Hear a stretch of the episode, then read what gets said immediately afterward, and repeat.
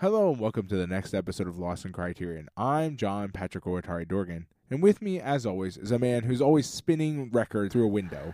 I am the Adam Glass, and honestly, if I uh, if I lived in an area, there's literally down the street from my house a sign that says residential area, no loitering, no noise, no blah blah blah. Get off my Yeah, lawn. yeah, it's like like posted on a on a utility pole. Like I'm sure it's not a city posted thing, but it's like a somebody took it on their own accord.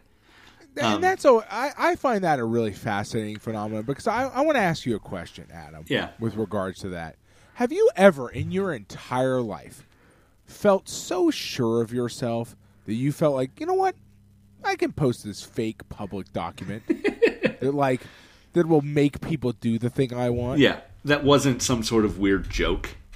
Yeah, no, yeah, of course, yeah. I, I would. Right. We were all eighteen at one point, or Right. whatever, sixteen at one point, where we like wrote stuff. But you never like that that that weird confidence where you're like, you know what I'm going to do? I'm going to p- create a public notice, and I'm going to expect people to listen to this public notice, despite me having zero authority to make public notices. Right. A little further away, uh, we get the the opposite of of that sign. Uh, someone a little north of me, on their own accord, posted a very realistic sign metal kangaroo crossing sign in Columbus. Yeah, I've seen that. Uh, Yeah, I love that thing. That that I truly Uh, Well, it became adore. unfortunately the way it hit international attention was a uh, a local NPR guy uh, has a has a bit where he answers uh, answers locals questions about some obscure thing happening in Columbus that they've noticed, like why certain streets or neighborhoods are called what they are, or or blah blah blah. Somebody asked, "Hey, what's up with this kangaroo sign?" and uh, and he investigated what was up with that kangaroo sign, and the city said, "Yeah, that shouldn't be there," and took it down. yeah, you gotta love it when NPR blows up your spot. yeah. Um, yeah. So now there's a there's a bunch of uh, fake there's a bunch of yard signs with a picture of the kangaroo sign, um, demanding that Yeah, it be brought back. that's unfortunate. You know, I mean, but you know, like, but that's the weird thing, right? Like, is that like the the the, the sign that the other person posted about no noise is Yeah. also legitimately one hundred percent not legal. Right. Uh, but it'll never get taken down. You should just make your own, Adam. Just like cover that entire utility pole in fucking signs. Please, all Like just just all noise. go go full like. Have you ever like? I, I think it's Singapore that's famous for just having a million like what you can, you're not allowed to do in this place signs. Yeah. like it's a it's famous. I think it's Singapore. I'm ninety percent sure. Uh, but just go to town. Just like list all the things you're not allowed to do on this street, and just let them escalate. Yeah. You know, really rapidly. I finally found just it's an entire pool of just things you're just not allowed to do here. I found my picture of of that sign. Residential neighborhood area. This is is black and white sign. Residential neighborhood area. No music, no radios, no loitering, no soliciting. Like we talked last week about the uh, the consumption of public space. Like to post Right, a right. sign in a residential area demanding no Like, music You're not allowed to be here. Yeah. Like, yeah, a- no music, no loitering. Like in a neighborhood so, that like, routinely once a year has a, a neighborhood street festival. Right. Well, um, and then and which is a wonderful thing. Let's keep that in mind. And then Yeah. like also you're like what you're saying like you know and you've you've basically tried in your own in your own absurd way to make like kids outside illegal. Right. Like fun is officially illegal on this street, fuckers. Right. Right. Get it out of here. But you know they're not going to apply it. That's you. Ian, we all know how that that kind of shit gets applied, right? Different people and classes of people and types of people are either acceptable or not acceptable. The term loitering is in itself this just nightmare or quagmire of bullshit, right? Right. Right. Who can and cannot loiter in our society is Yeah. is its own problem, right? Who's allowed to have a cookout on the roof? Uh, Right. Well, absolutely, yeah, yeah. for sure, right? Like Right. No, no. the- that's all the, same. That's all that. That's what this movie is. Within right? the context What of this movie, particularly in that scene, when the police show up, they try to disperse them on a uh, law about people not congregating. and like they are on the roof of a private building. They're right. not It's congregating. crazy. Like Yeah, no, it's totally crazy because like like one of the statements made not 10 minutes before that and I think it's it's very purposely a part of the dialogue, right? Yeah. Is that it's that guy's roof. right, It's the uh it's the guy who owns the gym's roof, right? right. Cuz they right. say like something to the effect of like, "Oh, well we, you know, he I forget. It's something about he gets him for free or whatever because he or he gets a discount cuz he owns Yeah, the he gets a free hot dog because he owns the building. Yeah. Right, exactly. So like we know that he's on his own private property Right. like having a fucking barbecue. It's like, what do you call kicking a person off their own roof in this Right. in this in this version of, of reality?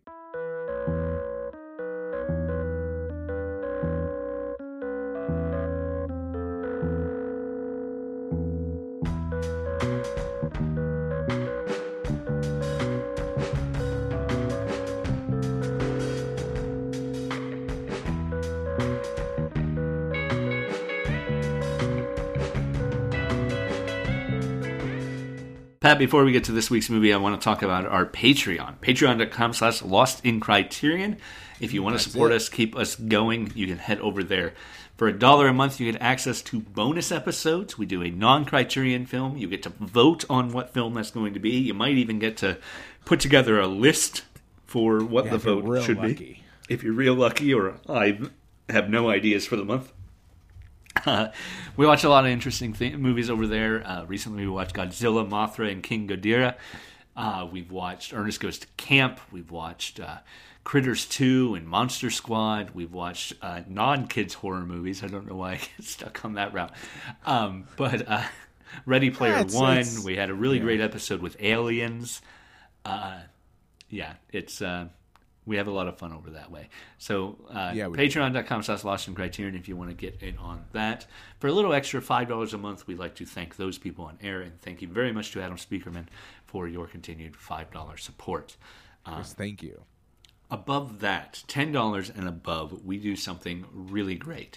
Pat makes a piece of art based on one of the movies we've watched recently, and I get it printed up on postcards. Write a little thank you note and mail that off. We like to thank those people on air as well. So thank you to Jason Westhaver and to Michael McGrath for your continued $10 and above supports. very grateful very for much. that. Uh, again, patreon.com slash lost in criterion if you want to help us out there, and we greatly appreciate it if you do. This week we're talking about Le Haine, literally translated hate. It is a 1995 French film uh, directed by Mathieu Kassovitz. Um, it's uh, goodness, is it the Well, ideological it's- it's- opposite to the movie wow. we watched last week? well, yeah, and, and you know, I mean, it's, I mean, this this film is like, it's really in many ways in a league of its own, right? Uh, it, it like a film that it, it just takes social issues and just doesn't pull any Right. any real punches at all, Right. right? It just goes in hard right from the beginning. Yeah. Now this this is a movie about social unrest in uh, the suburbs of Paris, and the suburbs of Paris within within Paris culture, suburbs function kind of oppositely to how they function in American culture. Uh, in America, the same sort of public housing and uh, and uh, constellation or uh, concentration rather of uh, of uh, destitution uh, happens sort of in closer to the city centers, and the suburbs are reserved for uh, white flight and and the middle class people who have escaped. Uh, whereas France, within Paris at least, the peripherals of the city were settled by the uh, the poor and the immigrant communities, and that is where Well- public housing went up. Right. Well, and that has a lot to do with the there even being a presence of public housing, right? Right. Like, you know, I mean, you, you you do you know you do create concentrations of, of Right, people right, who right, need public housing by building public housing, and if you just choose not to build public housing at all, Yeah. well, then that that creates a whole different dynamic, Yeah. right? If you're which actually is- you know, interested- that's the route America went down, Right. If you're interested in building public housing in areas where there would be a more uh, a cross section of uh, of socioeconomic levels. Uh, you know, poor people deserve to have nice things too. Uh, and we Right, talked yeah. we talked a few weeks ago, I believe, on air about Bollinger Tower here in Columbus, which was a low income retiree housing place in a neighborhood that was converted, forcibly gentrified into an arts district. Uh, and then a couple years ago, everybody was evicted out of the low income housing and they converted it into a hotel. Uh, with a painting on the side of an immigrant woman praying for a house, quite literally praying for a house. Yeah. Uh, I'm a little salty about that whole situation. Yeah. Uh, but yeah, same way that sort of public housing and that Bollinger wasn't necessarily public housing because of the way Columbus handles public housing is through a private public uh, partnership. You know, the worst possible way yeah. to do a thing. Yeah. Yeah. Cla- classic America Midwest. Yeah, What's the worst way we could do this? Yeah, let's do it that way. let's do it that way. Um, but uh, the problems, the Paris suburbs problems, uh, know, in the wake of this movie, a lot of politicians, Sarkozy in particular, uh, wanted to blame this movie for unrest. Uh, but this movie is about previous instances of unrest. It uh, doesn't precipitate more unrest so much as it tells a story that has happened before and will continually happen again over and over in Paris suburbs of poor, uh, predominantly immigrant communities who, uh, you know, particularly more recently in France, we get, uh, well, we just get the same thing. And this idea of France for the French popping its head up again. Uh, and we'll talk more about that as we go. But in particular, this movie, uh, Kassovitz began writing the script for this movie April 6, 1993, which is the day that Makome Mbolo, uh, I believe is how you say his last name, uh, was killed. And he, was shot accidentally, uh, according to the investigation. Uh, during an air quotes on that interrogation, during an interrogation, he was arrested by the police. He was being interrogated by the police, and one of the officers was threatening him with a loaded weapon, and the weapon accidentally discharged, killing him. What a what a, like. Yeah. I like that. You gotta you gotta love that. That's the defense, right? Well, this super weird, fucked up, illegal thing we were doing is the reason why this accident happened. Well, Uh, you know, I mean, he addresses that that actual behavior Right. in this film, Right. Uh, multiple times. Yeah. Right? In 93 was that case. Uh, in 86, there was Malik uh, Oussekine, uh, who was uh, marching during student protests against uh, protesting against laws that would uh, that would make college more expensive, but also uh, cut back. He was a pro-immigrant uh, march as well, and uh, he was beaten and arrested. And then police claimed he died of a heart attack in hospital uh, later that evening. Um, yeah, and that was '86. You know, we get the can't remember this guy's name, but we get the story from around 2002. Uh, no, probably later than that. Probably 2007, 2010 area of um, immigrant teenager. Uh, you know, post post the U.S. invasion of Iraq, we get the uh, the influx of uh, of uh, Arab descent immigrants all over the world, and that's been particularly seen as a problem in the U.S. and in Europe. Uh, and uh, one of the early early points where that boiled up was a refugee teenager who was chased by police into an electrical substation outside of Paris in one of these Paris suburbs and electrocuted to death. Uh, yeah. This is a problem in France and continues to be a problem in France, in as much as it is a problem anywhere. Uh, because it is a problem in the U.S. I don't want to put this on Right. France. Yeah, absolutely. There's actually there's a one of the special features with this is a uh, a sort of three part interview um, with uh, uh, with three different uh, two English uh, two American men and a a French woman all talking culturally about this film, and they it's recorded in 2005. It's kind of the the 10 year impact of this movie. Um, but it's uh, there's a lot in it that tries to distance the problems of France from the problems of America. In fact, one of the one of the Americans interviewed talks about how uh, in 2005 black and white America are closer than they've ever been, and there's talk about uh, you know electing African American representation at all levels of federal government. Uh, and it's uh, it's a very neoliberal reading of what's well, going yeah, on I in mean, it's 2005. it, it's pretty. It's- yeah, it's yeah. I mean, there, Uh, that's always a you know.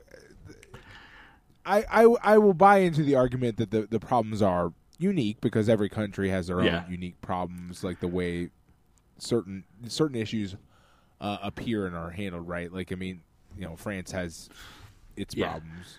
right. So that own. that uh, that short is called Social Dynamite, uh, and it's on the Criterion Channel with it. I actually don't know if it's on the DVD. I don't see it listed on the DVD, but uh, uh, it could be on, on it under a different name. Um, the woman they talked to, the French woman, uh, makes a makes a very interesting argument on her own right that I don't that I feel like is ignoring. You know, I don't want to project the problems I see in America onto France.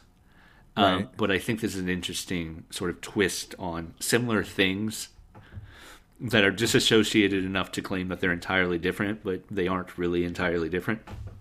right. So she talks about, uh, you know, the Republican ideals, unity, fraternity, um, translated into French culture of of the '90s and, and the latter half of the 20th century, and and up into today in a way. Though I think there's there's a greater anti-immigrant. Uh, in the last 15 years, there's a greater Im- anti-immigrant stance in in France uh, that I've seen play out in the news. Um, but that those ideas were that once you're French, once you've got citizenship, you're always French.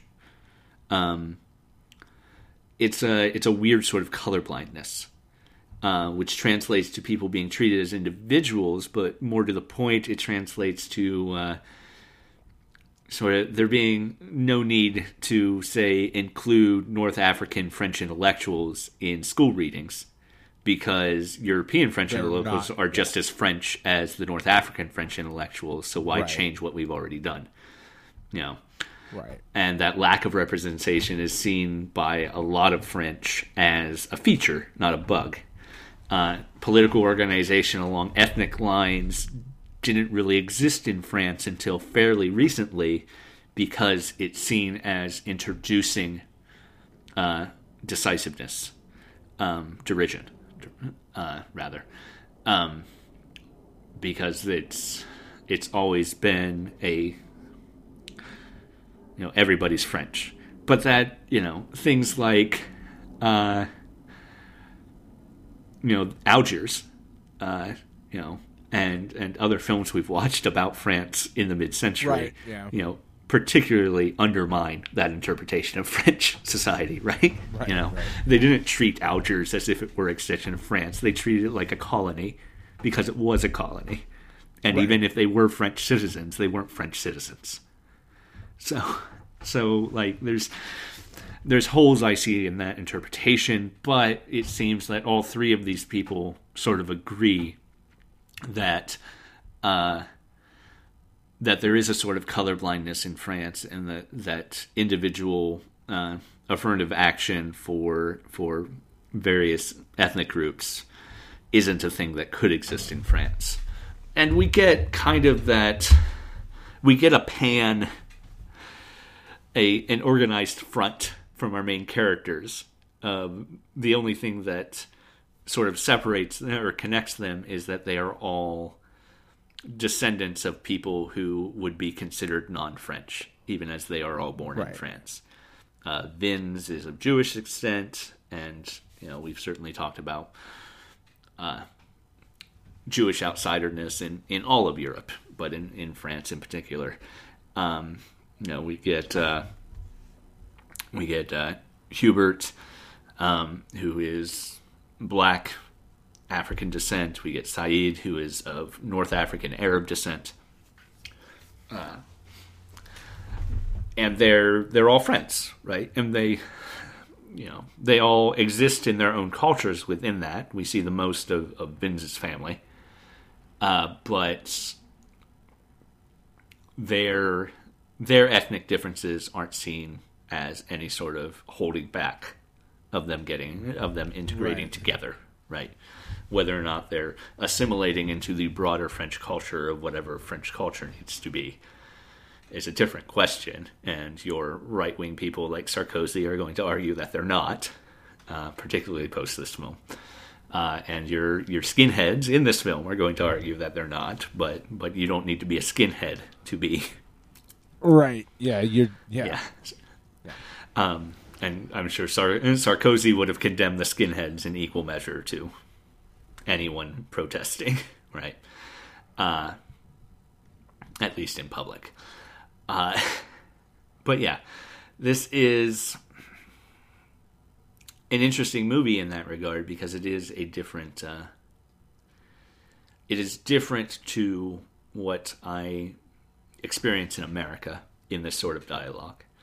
But also, I don't know that it's as different as the people being interviewed there want it to be, and as different as No. the people in No. France Yeah. want I mean, well, it's all symptoms of the same right?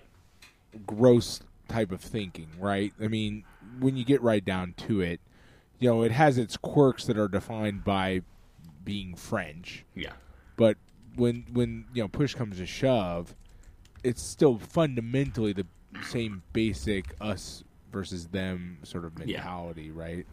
Uh, you are either in the in group or you're not in the in group. Now, There are there are two states of being for people.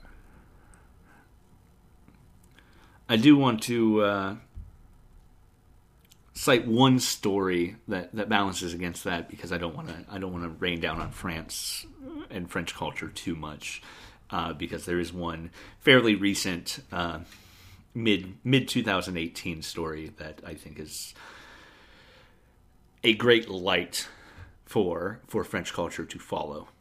Um, and that's the story of Nordine Essek, who's a 20 year old Sudanese refugee uh, who uh, found himself living in uh, a place called Faux la Montagne uh, in the Limousin Mountain district of Creuse in central France.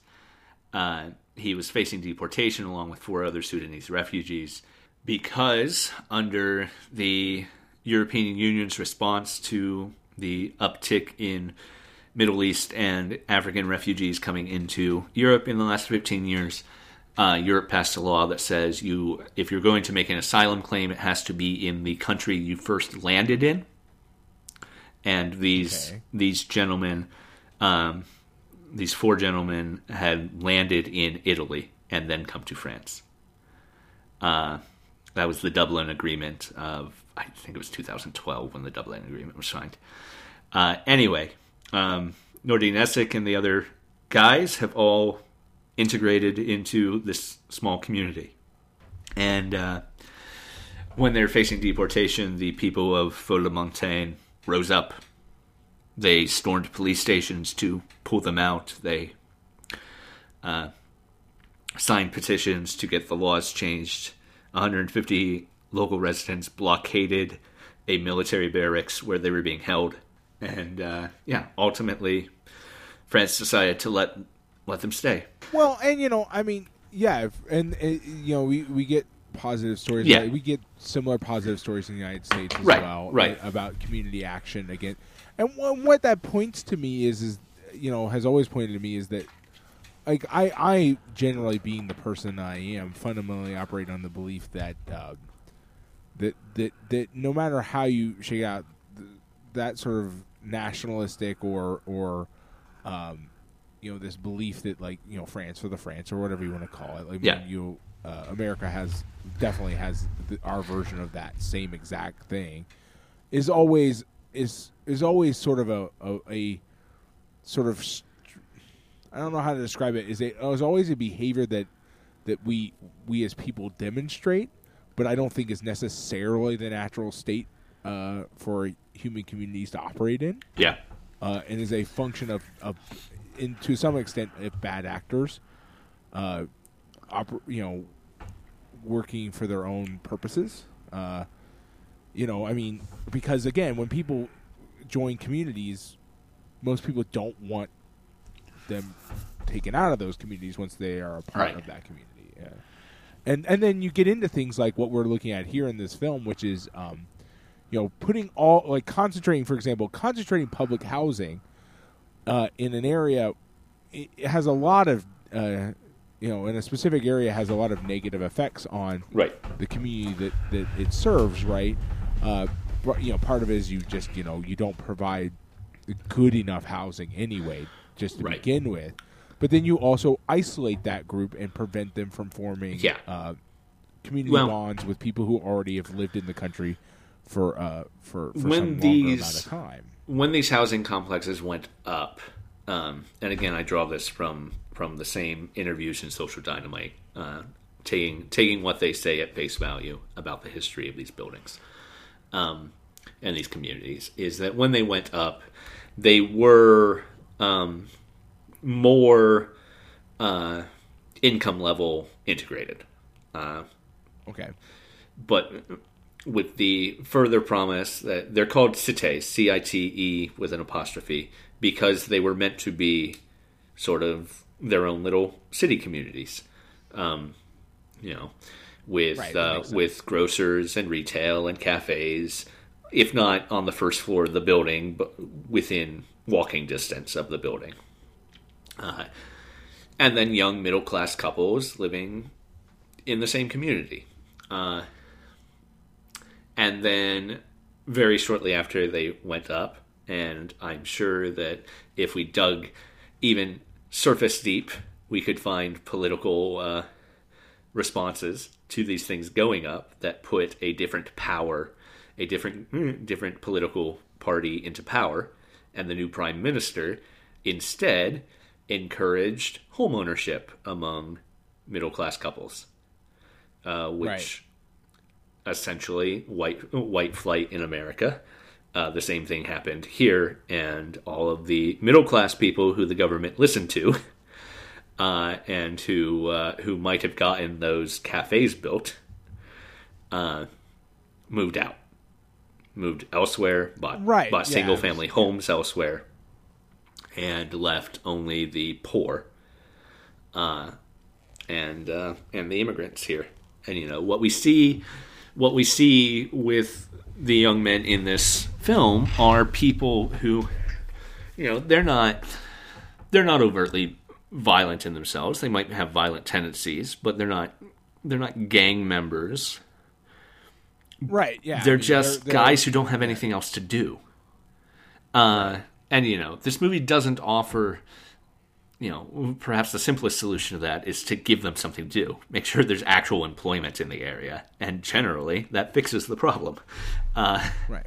of of social plight period you know you give people enough money to live on help them to make a living let them make a living uh, and they'll happily do so you know part of the drug problem in us cities is that it's a job um, and, right, and, uh, it, and, it, and it's a job that pays Yeah. significantly better than, Than any of the other jobs know, they could get. Jobs you have available to you. Right. Yeah. Uh, Um, so you know, yeah. On the one hand, helping people help themselves is, is a dumb phrase, but uh, Well, But- and that's I mean, and you know, we we we have we as a society a, a problem that we have faced for a long time is we have for a long time lacked data on what would happen if you just gave people enough money to live right, and yeah, didn't worry about how they spent their free time. right, uh, because a lot of social ills are built on the idea that well we operate in this fucked up capitalist nightmare world where you Yeah. need to pay for everything including food and housing. How am i going to make that happen? The easiest answer you, you know path of least resistance is oftentimes the choice because you just Right. need to fucking feed Right. yourself and your Right. family right, right. um you don't we you know we just don't know i mean we do know because there have been experiments and we know that the answer At is this works point. out pretty fucking great Yeah. but like um you know people really really like it and actually just get into like you know either you know building own their own personal value and stuff like that Uh, but you know, even if we ignore all that information, like even giving people anything to do is is valuable. But people will also just find things to do with themselves, and that's what the people in this film, Right. in a lot of ways, do. But the problem is, is that like you know, being a part of an oppressed group means that they're they also, you know, the result of that is having a lot of fear and you know Right. not that not to go full clone wars here on this but like fear has a lot of really negative effects on people's lives right? Yeah. like if you live in fear your life becomes dramatically different. You you react to things differently. You you see things differently. And these young men have every reason to be afraid.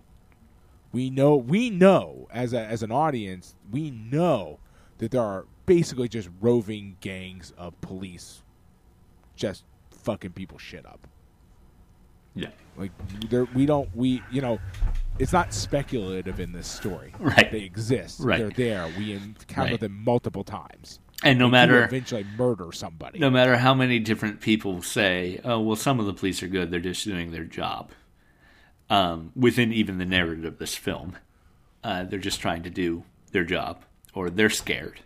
Um, and the social dynamite, uh, the French woman also talks about, you know, how uh, they don't French police don't draw from the community for their officers, and they get rookies who can't handle it, or so they request a transfer after a year. So there's no not, no continuity from policing except for the hardened guys who are always scared of of what they're doing, right, and and who they are. And French French police uh, sort of have insulation from public scrutiny. Uh, they're almost monolithic in and of themselves. So there's uh, she says her words are that they may not become police officers out of racism, uh, but they become functionally racist in the way that the police function. Um, and I think that's a very fine line for her to try to walk. yeah But- i mean like being really honest here But- like Go ahead. Yeah, I mean, I was just gonna say, like when when you get right down to it in this sort of environment, right? Like the functional purpose, uh, functionally racist means, yeah, you're doing the job of police, which unfortunately is Yeah. functionally oppression, right? Yeah, there's I mean, also- that's Yeah. their primary functional goal is oppression. There's there's one of the principal arguments in Eduardo Bonilla Silva's uh, "Racism Without Racists" is that uh, in the society we've created, uh, these the social structures, the the hierarchies, and the uh, the methods we have developed of dealing with things, we don't need overt racists in charge. We don't need overt racists to even exist. Yeah. The functions of those society are themselves perpetuating racist outcomes and are racist. Absolutely. So Yeah, absolutely. And that and that and this movie in many ways is about is in some is in a lot of ways about that. Right? Yeah. Like the idea that like there's a reason why this is a cycle and not a one off event. Is that this the the whole system that's been built here will just keep generating this Right. outcome.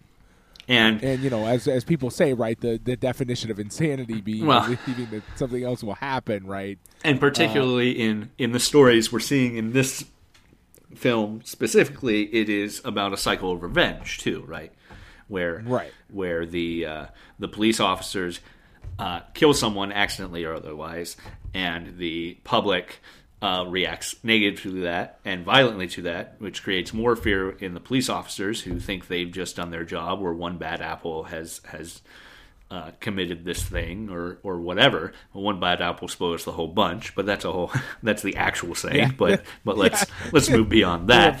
Uh, so they, in their fear and in their uh, their you know racism or not, they are looking at the community as a monolith to be feared. Uh, what you know, whether that community is is just it is a uh,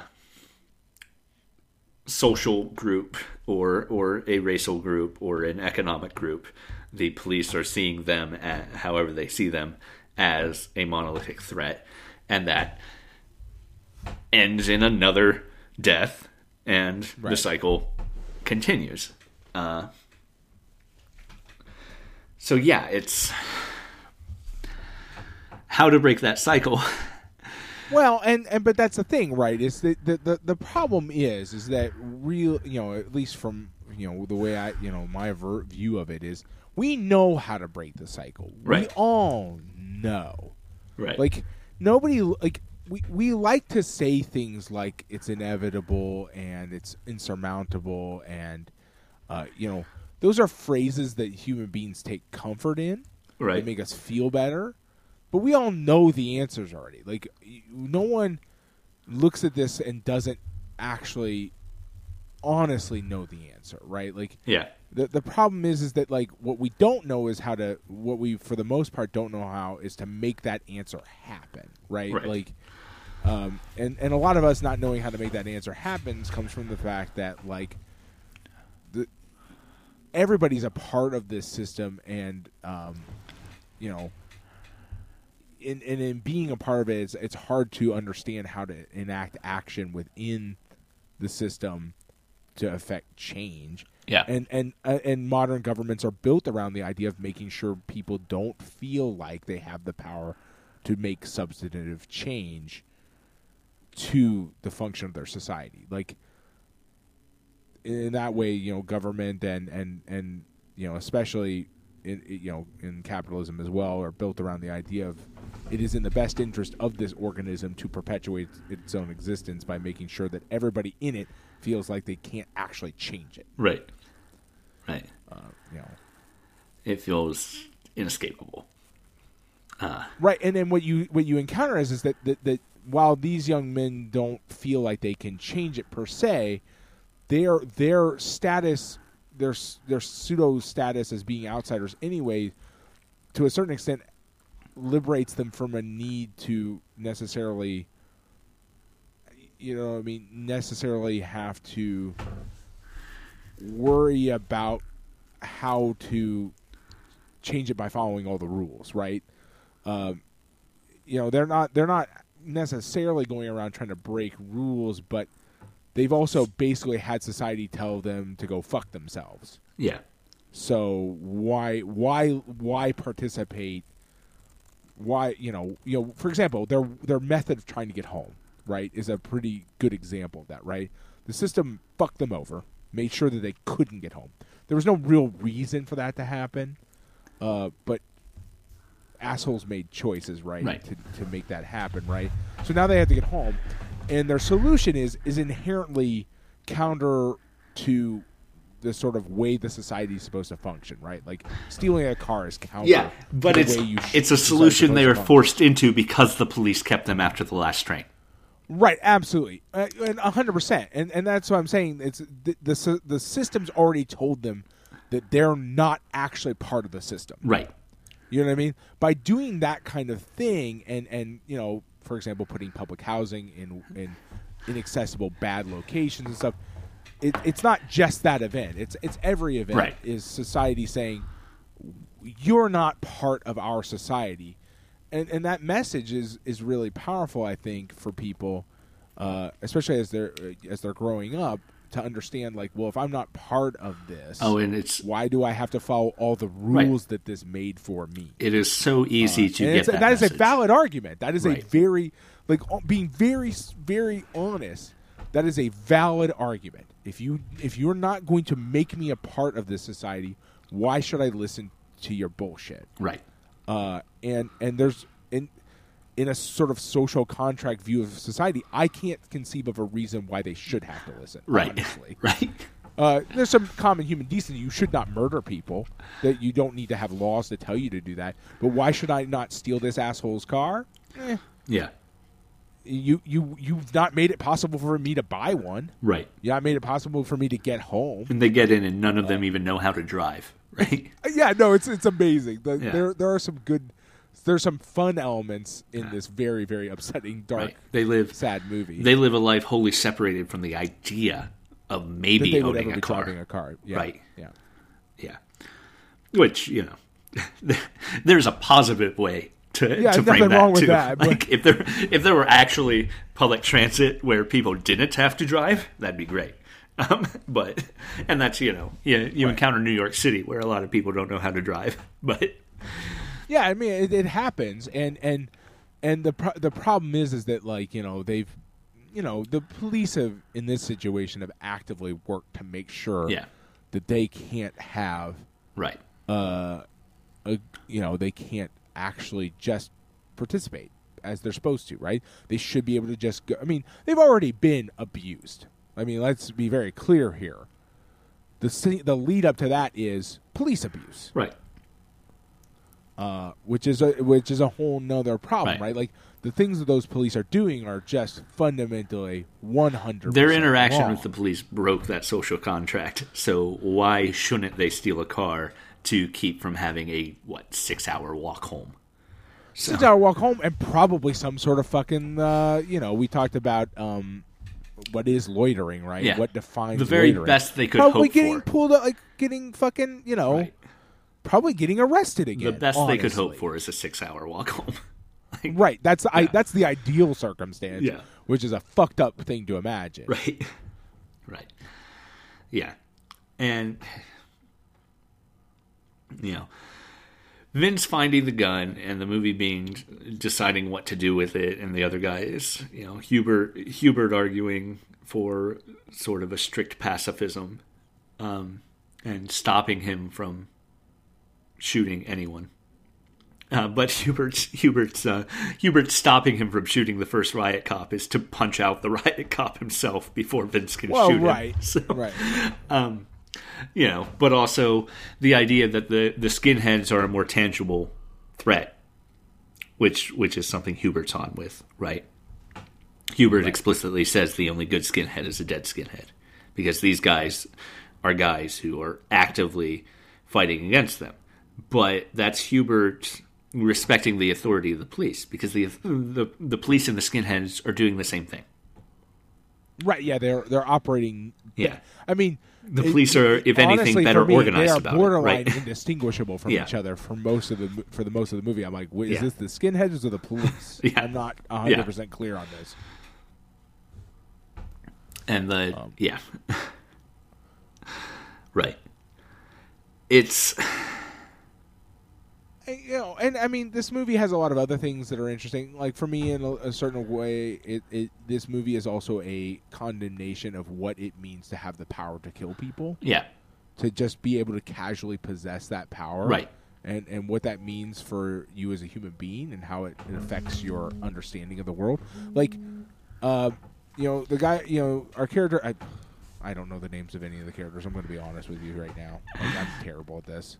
I'm bad at our podcast um uh, what's the name of the guy with the gun i can't remember vinz has the gun the gu- what is it vinz vincent vinz Oh yeah, it's okay. I was reading it and like in the thing, I like somehow like I my brain well all of all of the actors are, are are first name saeed Taghmaoui plays Saeed. I know Saeed's Hubert name. I Koundé know Saeed's plays name because- Hubert. Vincent Cassel Yeah. plays Vinz. So Oh, okay. Well, that's easy. I Yeah. should probably just have. I should just probably be reading the Wikipedia page, honestly. Um, but so like Vinz has the gun, and um, we see his understanding of what he thinks he should or shouldn't do with that gun sort of evolve. His desire to use it sort of escalates as it's in his possession. Right? It's this almost sort of magical talisman that like his possession of it escalates his desire to use it, right? Like we see him. i i at first, it's all about cops, right? Like I've got to kill a cop with this as revenge, and then we sort of that justification keeps morphing until it's just basically he just wants to kill somebody with it. yeah, Uh, to feel is what it some power in his life is right, really then, what it is, yeah, and there's right? reasons behind that. Yeah. not, you know, but the the problem is, is that like that that's the right the the gun and its generation of the illusion of power, right? Right. Like, I have the pill, uh, power to kill. I have power now. Is a is a fundamental sort of element of a gun, right? That it that warps one's perception of the world, right? Like, and we see later on a just total sen- totally senseless. We see a couple of them, but like, you know, we see another guy uh, like just shoot the bouncer at the at the club because he won't let him into the club, right? I mean, that's that's a sort of a sort of a mirror reflection of for Vinz, right? Is this this completely senseless killing that is Yeah. Based on a desire for power, right? Like Right. I want this thing. I now have the power to get this thing that I want, right? Um, you know, and and, and, we see that with the cops too, right? Like the cops use the, yeah, that that power as their you know th- you know throughout the film right like they they they they feel that they have this power because they possess this this Right. ability to kill right and and even the social control in the uh, in the art gallery is on the implicit threat of police involvement, right? right and and the and the police involvement inherently carries that especially for this group of of of of characters is the threat of violence actually right, Right. like the threat of you know it, the threat of police is different depending on what group of people you're talking about right and in this environment that is a threat of direct physical violence Right. uh, and we we see that in america right like when we talk about um swatting or you talk about like uh all those events where like you know uh you know some some I forget, you know, like I'm trying to think of one example specifically, but like, you Well- know, some lady calls the cops on, Right. The you know, people having a barbecue or some shit. Or selling It's like, lemonade you're not, or You're not just calling the cops; you are threatening these people with violence. You're Right. saying the cops are going to come here and they're going to beat you up at best. right. Like the the prime best outcome for you is that they just come here and So you better up a little. you better stay in line. Uh, I'm actually reminded not not of a police involved story, but there was a story this week uh, as of our recording. Uh, Kansas City, uh, about a year ago, renamed uh, Paseo Drive Martin Luther King Boulevard, and there was a concerted effort from certain aspects of Kansas City society to remove that designation, to rename the street back to Paseo, to the point where they got it on the ballot and voted to change the street name this past Tuesday. Uh, but one of the one of the last events before the vote was last Sunday, where on Sunday in Paseo Baptist Church, a church obviously on Paseo Drive, uh, there was a get out the vote meeting in the evening. Uh, is how I've seen it framed. Whether or not it was uh, during an actual church service, I don't know. But there was a meeting at the church where they were encouraging people to vote to keep the name, right? And a organization that was working to overturn the name change marched into the church and stood silently in the aisles as a protest against the name being changed back to Paseo or against the name having been changed. And they were protesting against the name being changed to Martin Luther King Avenue or whatever. Uh, and one of the organizers of that protest was a guy named Tim Smith. He says, If tonight someone wants to characterize what we did as hostile, violent, or uncivil, it's a mix- mischaracterization of what happened. We didn't say anything, we didn't do anything, we just stood. But Tim Smith, uh, those actions don't exist in a vacuum. What they did was, as a group of white people, march into a black congregation during a service on Sunday to demand their uh, their own political appeasement. Right? right. It is inherently violent because it cannot be disaffected, uh, disattached from the uh, unspoken violences of uh, the threat of the police, the threat of uh, society. You don't need to burn a cross or bomb the Sunday school for that to be a don't get uppity message, right? Absolutely, yeah. I mean, it's yeah. You know, you don't. History is enough to show that you don't have to. You don't have to say. And actually, that's one of the more fascinating things about what's been happening in America recently is like, at the even slightest weakening of that that part of control, Yeah. you know, that we don't even have to say the threat because Yeah. you all everybody just already knows what the threat is. And then the belief that because you didn't say the threat, you're not being threatening. is right. just yeah, it's, it's, it's just patently absurd. But we've seen that, like, you know, at least this is my sort of take on it, is that, like, with even the slightest weakening of that social control in the last, you know, five to ten years, the willingness to just start saying the threat again, you know, seems like it has amplified to a certain extent, Right. right? Like, I mean, you know, now you're getting now, you know, you get things like marches with like burning torches and, and Yeah.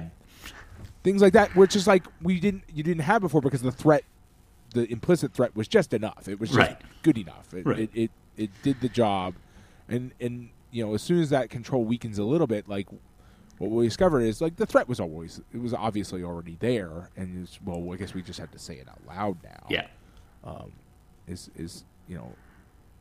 Yeah, but yeah, marching into yeah, it, yeah, you can you, you can't.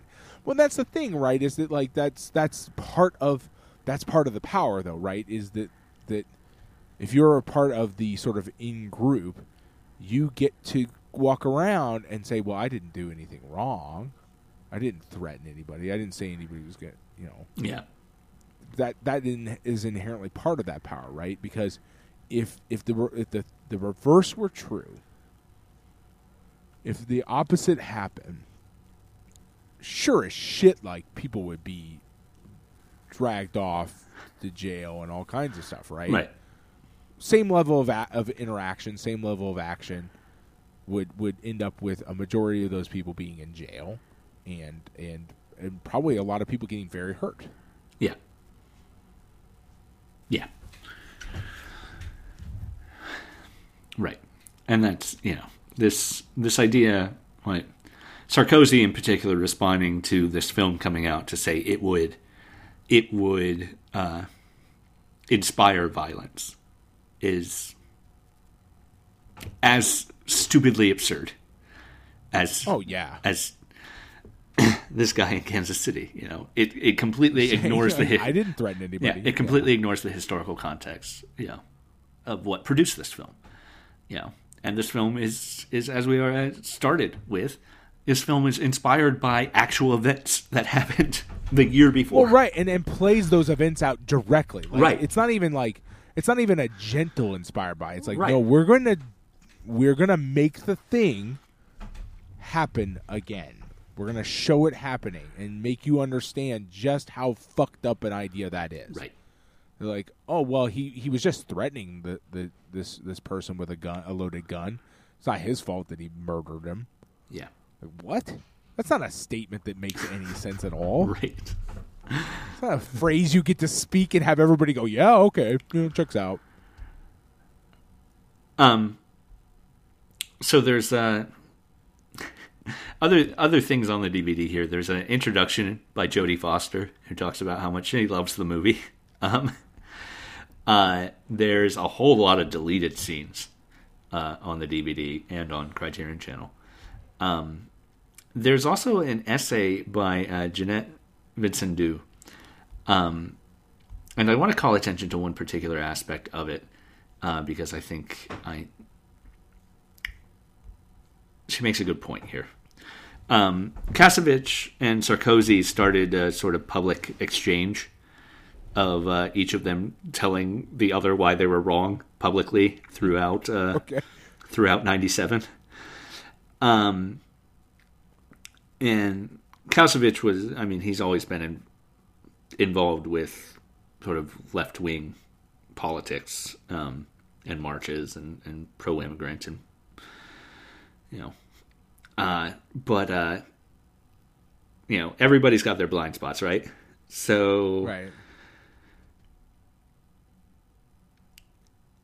one one thing that the writer brings up, she says, you know, La Haine, as well as the discourse around the November 2005 riots, conceptualized youth as entirely male.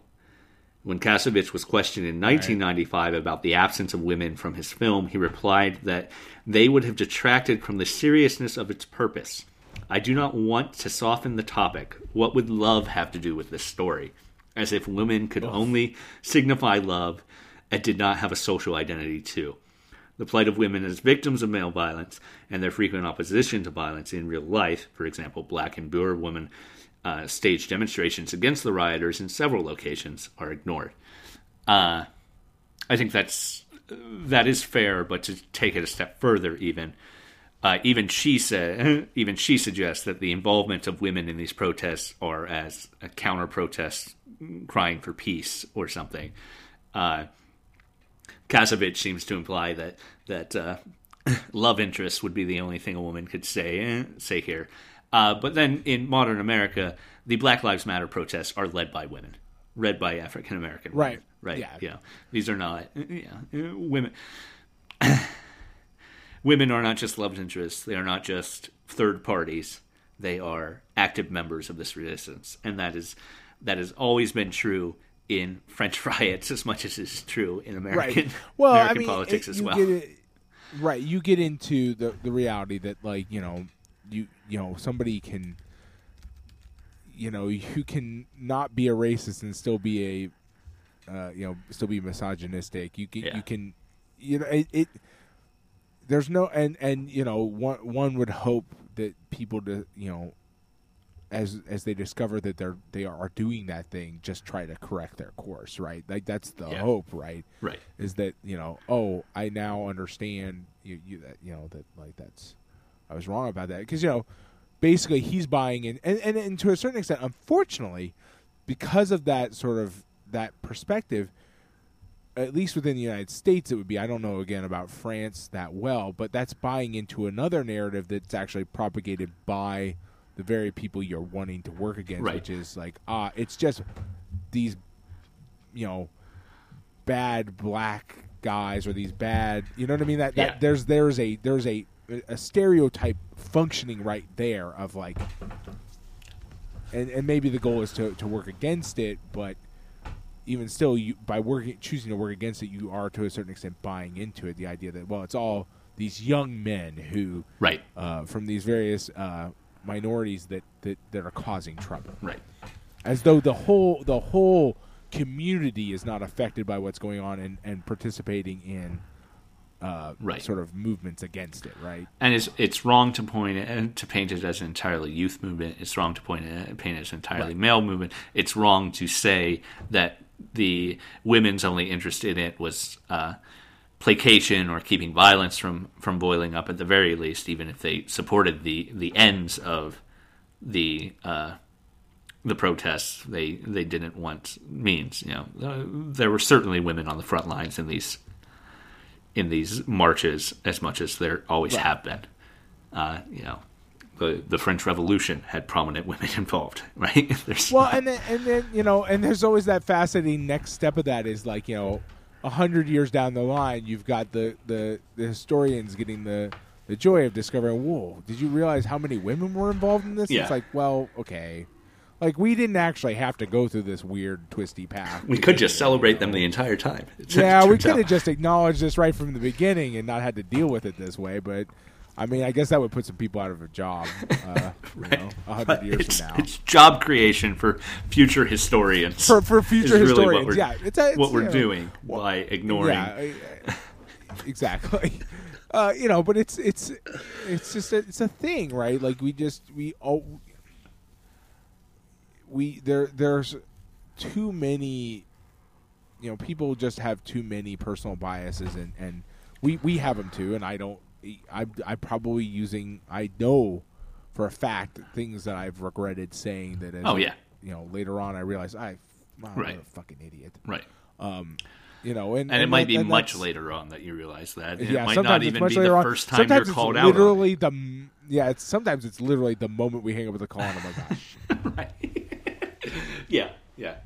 the number of times I've contemplated sending you an email and be like, Adam, can you, can I like write some, can I like record a retraction of a thing I said? like, I'm an idiot. Like, I wasn't thinking clearly. Uh, but yeah, no, it, it, it, yeah, this is clearly a blind spot Yeah. for him, and and it's un, it's an unfortunate one, um, and, and and you can both support the message he's trying to send, and also, you know, acknowledge the fact that Right. he is not Right. he's failing in other fronts. he's failing on other fronts. Both can be true easy. at the same Yes, time. Like, absolutely. they can both be true at the same time. right? And you know that's you know that's one reason interdisciplinary and intersectional critiques of, Right. of everybody's uh, uh, stances are important because you know you need to Right. to acknowledge where what you're saying is lacking, and uh, you know, in particular, particular, I think uh, you know some of the commentary we've we've talked about around La Haine uh, focuses entirely on the class elements to the ignorance of race elements, and I think I think Right. even yeah. within France, the race and class elements here are Oh, they're are definitely. I, my, mostly, that's my fear of talking about that. That comes a lot from my fear of talking about uh, ethnic and racial elements in France when I just don't Yeah. have the the personal background. Right. I, I, I- don't want to be an idiot. right. I don't want to say something that's stupid. There very clearly are, and the and the movie definitely does address those. That's definitely a part of the film. Uh, you know, pretty clearly, right? Uh, um, the movie very purposely seems to choose uh, the the characters to make sure that like wide, group, you know, a broad group of, of people is is addressed Right. um, and and uh, to definitely sort of classify who are in who is in group and who is out group, uh, and make that very clear to the audience. It's just you know I I don't want to like I don't want to sound like an idiot, especially since it's France. I'll never Right. know. Right. Like this will be me. I'll be a dead man, and I'll still have just never learned how dumb I was. Yeah. which is a personal fear of mine. That's it'll be interesting the longer Lost in Criterion goes because I have a general uh, distaste for anything I said ten years ago on a running Oh, basis. Yeah, So yeah, for sure. so once we break the ten year mark and I start contemplating deleting the Oh, first know. year of Well, let's be clear here. I'm already aware that we need to delete the first the first year. Like Yeah. there was some that was a pretty good. Basically, until something around seventy, we just didn't even know what the fuck we were like. We didn't even have a good idea about what the podcast was. right right Uh, and uh, you know, at some point we realized it was it was the Pat and Adam do socialism podcast. um, and that's cool. yeah but you know that took a long time. That was yeah. I mean, that that's only the last couple of years. yeah yeah. it took that turn. Uh, the old man in the bathroom and the story about Kulowski Yes, yeah. freezing to death because he won't poop with everyone else. Is that yeah? Uh, on the one hand, they're they're obviously obviously that's meant to be sort of a moral of of the movie. But what what do you think the old man wants the moral of the movie to be? Then is it you got to go along with your own oppression, or you're going to die elsewise? Is that Um, because they're on they're on a train to a gulag? So right. I mean, I you know I I've thought about that a lot, and I have I've gone through a lot of mental iterations on it. Um, it but I think it's a. It, it really depends because the, the the story paints a lot of different pictures at the same time, Right. right? Like, because keep in mind, why are they on the on a train to a gulag? yeah, it, it it shows to a certain it, it kind of supports an idea that like this is a this is a social problem that extends far beyond just the borders of France, right? The idea that like there are people who will be put on a gu- on a train to a gulag. Like France has already put you on a train to a gulag. yeah, You know what I mean? You are on the train right now. And I don't think the moral about uh I don't think the moral really of like ref- of is go along with it. I think the moral is that like this fucking train will kill you. Yeah. Well, part of the moral also is that he dies because of his refusal of camaraderie with the other prisoners too, right? Right. That's that's a big part of it, right? He will not shit with the others and you all need to be a team. The only way we're going to get out of this make it out of this is as a team. Yeah. We're either in this all together or we're not in this at all. Yeah. Um, is a, is a is a meaningful phrase because you know we we talked the last few weeks. We, the idea of class solidarity has come up multiple times in the last couple of weeks, Yeah. and and it it's it, it to a certain extent is fundamental to having any impact in these sort of scenarios, right? Like Right. if they you know if you if you're divided if you let and the thing the reality of the matter is is that the gulag train shows that the system the system was systemically aiming to divide them right like it put people in a it's a patently absurd situation right like you have to go run outside and poop yeah. but you can't get too far away like that's the that's the system trying to force you Right. But it's also it's an inescapable system too. Because Right, absolutely. you're going to freeze to death if you're off the train for too long. And the only right way but that but the right. only way you're surviving on the train is the fact that you're huddled together. right again so Yeah. solidarity and, and it also draws a contrast right you're on the train but there's a difference here Yeah. you can stop you you're not actually on a train Yeah. you know what i mean like it's, Yeah. it's but you're both on the train but you're not actually on the train you could derail the fucking train Yeah. like you have the power in you to make the train just not fucking run anymore Right. the reality of the matter is is the prisoners on the gulag train also possess that power Right. but the reality of the matter is that the, they possess that power within the context of some people are going to have to Yeah. lie down in front of that train. There's no talk of Like, guards. That's how you make the train not. Yeah. There's no talk of guards. And Golaski was no. obviously had enough freedom to wander far enough away to poop behind a bush. Right. right. So there's probably enough freedom for these prisoners to organize. Like Right. And and and and so in that way that's that story is an indictment of the fact that they never they didn't they didn't seize the train. They Yeah. didn't they didn't Yeah, take right. it. Like you know, why not? If they're making you poop outside and, and people are freezing to death, why ride the gulag train all the way to the end? The worst thing that could happen is you die out in the cold. right, you die like sooner. your friend just did. Um, Right. Yeah. Exactly. And so it, it, you know, in that way, the the story is an indictment of the fact that like, why do we continue to ride the fucking train?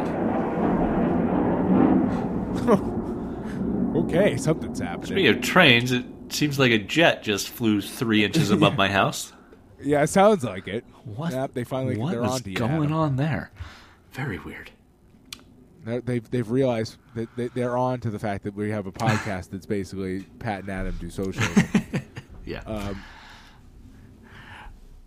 Yeah, I, thi- I just think that that story seems to have a point, but as a one to one metaphor, I'm not so sure I I can pick up. and on I don't it. think it's supposed to be. I think it's supposed to draw a contrast. Yeah. To- it's supposed to.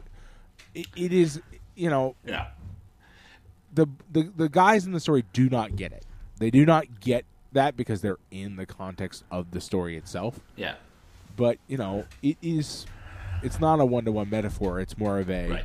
And of course, think about what you what we could have done. The op- could have happened. the opening and closing dialogue. So far, so good. So far, so good. So far, so good. You know what we close on is it's it's not how you fall that matters, and the implicit end of that is it's how you land. You know what's happening. What's happening right now in the fall isn't what's important. It's how we move forward beyond it, uh, and you can't get stuck in that cycle of revenge violence right. because that's not going to change anything. Um, now that the actual ends, you know, how you land still needs to involve organization, but it's not organization to war on the police. It's organization to dismantle the police in a different way, right? Right. Well, and you know, yeah, it's it's in and and in that way, I think it's kind of might be a you, you know you get into this sort of a commentary on the way you see these sort of things happen, especially you know when I have what I know, not know, but like have heard the you know we see a lot of violence in uh in sort of the reaction to the violence here, right? Whereas that that does, as you point out, perpetuate that cycle. Whereas there are other versions of reaction that could actually systemically force change, right? Like you could, you know, it would still be somewhat violent, right? I mean, like marches by themselves are. s- Traditionally, French political change does involve some amount of violence too. So. That's what I'm saying. That's where I was trying to get with this. Is that like there are models that exist in the universe that do not, in fact, involve burning anything. Ah, Guillotines are helpful sometimes, man. I mean, you know, I'm not gonna say you're wrong. There we go. Um,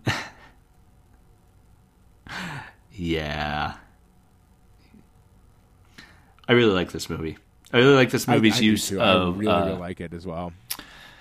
use of American uh, American music, American music that Yeah. is that is at the intersection of class and race struggle, particularly, uh, but also the the remixing of that too. Right, it's not just straight borrowing. Like the the sound of the police that the DJ plays out of the window. He's not just playing KRS One's song. He's he's remixing it. He's Right. he's cutting it. He's yeah, um, and it's you know international solidarity too in that regard. We're facing the same struggles across multiple barriers, uh, and we need to uh, we need to be together in that too. So, uh, I think it's probably about time to pull this one to a close, though. Yeah, yeah, Yeah. I would agree. Uh, next week, we'll be talking about Stuart Cooper's Overlord, uh, which is a uh, about the D-Day landing uh, from 1975, uh, integrating archival war footage with uh, fictional narrative. Um, it is about time we watch a movie we don't like, so this might be it. Yeah, yeah, it's time. The time has come. But Been yeah, on a hot streak recently. we do uh, we do get back to the Jules Dassin uh, prison film after that though, so you know we'll swing we'll swing back pretty quick, even if we end up not liking uh, not liking Overlord. Uh, we get brute Right. force Well, next. and we'll see. We'll see. I mean, who knows, right? Like, Yeah. I don't know enough, really. You never know. right. Uh, Maybe it's a long. You know, maybe it's a long indictment of, of of D making of war or something. Yeah, who knows? Here's You know, it's- fingers crossed. We'll see how it goes. Uh, but yes, this week we've been talking about The Haine, literally Hate, uh, from 1995, directed by Mathieu Kassovitz. Uh, Kassovitz would go on to direct quite a few things and act in quite a few things. He's actually uh, one of the love interests in Amelie, so uh, you know that's fun. Uh, he acts here too. He he played uh, he played the skinhead that they beat up uh, and and are going to kill uh, in in this movie. So yeah, he not only not only directs and wrote, but has a bit part too.